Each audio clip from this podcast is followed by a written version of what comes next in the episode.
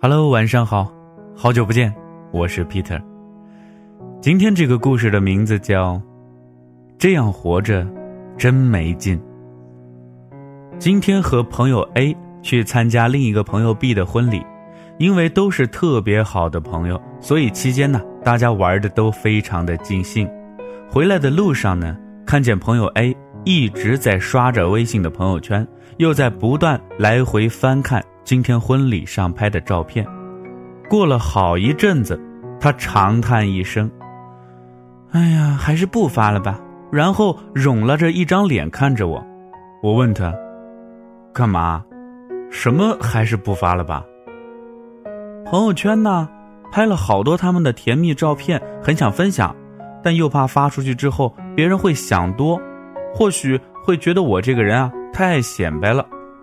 我耸耸肩说道：“想发就发呀，干嘛活得那么累？我都发了好几个结婚的小视频了，再不济你就分组呗。”其实不是朋友圈绑架了我们，而是我们本身绑架了自己。每次看到为什么越来越少人发朋友圈了，分组可见是朋友圈最可怕的功能，类似的这种文章啊，我都会一笑而过。我朋友圈里呢，有还没有出来工作的学生阶层，有月薪不过八千的打工族，也有月薪二十余万的高级打工经理，还有创业了好几年、功成名就、小有名气所谓的成功者，也有像我爸妈那般的老人阶层。他们每天分享着个性迥异的朋友圈状态，我喜欢认同的，可能会点赞、转发、评论。我无感的呢，那就一带而过嘛。你永远不可能讨好所有的人，就像我们发朋友圈一样，干嘛想那么多？想记录生活，那就去记录呗。你不想让某个人看到，那就分组屏蔽呗，多正常的一件事儿啊！每个人的属性啊都是不同的，你有怎样的生活状态，那就如实呈现出来吧。你发怎样的朋友圈，就会吸引和你属性相似的朋友，这样多好啊！干嘛非要活得那么累？干嘛非要想微信上所有能看见你朋友圈的人都和你做好朋友啊？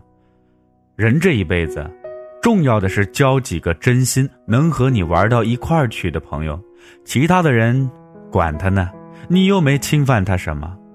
总有一大堆人觉得是朋友圈。是社交媒体绑架了我们的生活，但殊不知，归根结底，真正能绑架我们的，只有我们自己本身。他到底会怎么看我呀？我感觉他怎么好像讨厌我呢？上个月啊，和一个朋友 C 聚了一下，餐桌期间呢，他突然和我说起我们共同认识的一个同事小黄，我很惊讶，朋友 C。居然不怎么瞧得起小黄，觉得他平时太小气，整天穿来穿去就那么几件衣服，吝啬寒酸死了。可在我的印象中，小黄是个风趣幽默的人，偶尔一起出来吃饭聚会呢，也不会像朋友 C 说的那般吝啬。甚至我偶尔得知他出来工作后，一直供着他的弟妹在读书。你看，人就是这样，无论你有多好。或者多不好，在不同人的眼里啊，可能都会有截然不同的评价。记得前几天微博收到一条求助的私信，他这么说道：“这段时间我自己也不知道怎么了，特别在意别人对我的看法，甚至有时候因为一个人的眼神，我就整夜整夜的失眠，胡思乱想，甚至我发觉自己是不是得了交友恐惧症，每次认识一个人，我都会想。”他到底会怎么看我呀？最近他怎么不找我聊天了？他是不是讨厌我呀？其实啊，当一个人总想着别人会怎么看待自己时，那就已经表明自己对自己动摇了，自己内心自信的宝塔也在一块一块的崩塌。重建自信的办法其实也只有一个，那就是充实和提升自己。有句话不就是这么说吗？你的问题就在于想的太多，而做的却太少了。说实话，你活得那么累，很大程度上是因为过于在乎别人的看法。人活着，贵在真实。想发朋友圈，那就去发呀；想交朋友，那就真诚的去相处啊；想做某一件事，那就去做吧。记住，你发朋友圈不是为了取悦什么人，而是为了记录自己的生活。是为了吸引和自己属性相同的朋友，你交朋友别整天想着玩上几天就能成铁哥们儿或者好闺蜜了，日久才能见人心，能不能成为知心的朋友，交给时间就好了嘛，有啥好犹豫的呀？你做某件事儿啊，不是为了得到某个人的看法，也不可能得到所有人的认同。你做一件事，是因为你觉得想去做，觉得做了你才会安心。所以说，很多人活得那么累，很大程度上就是因为太在乎别人的看法了。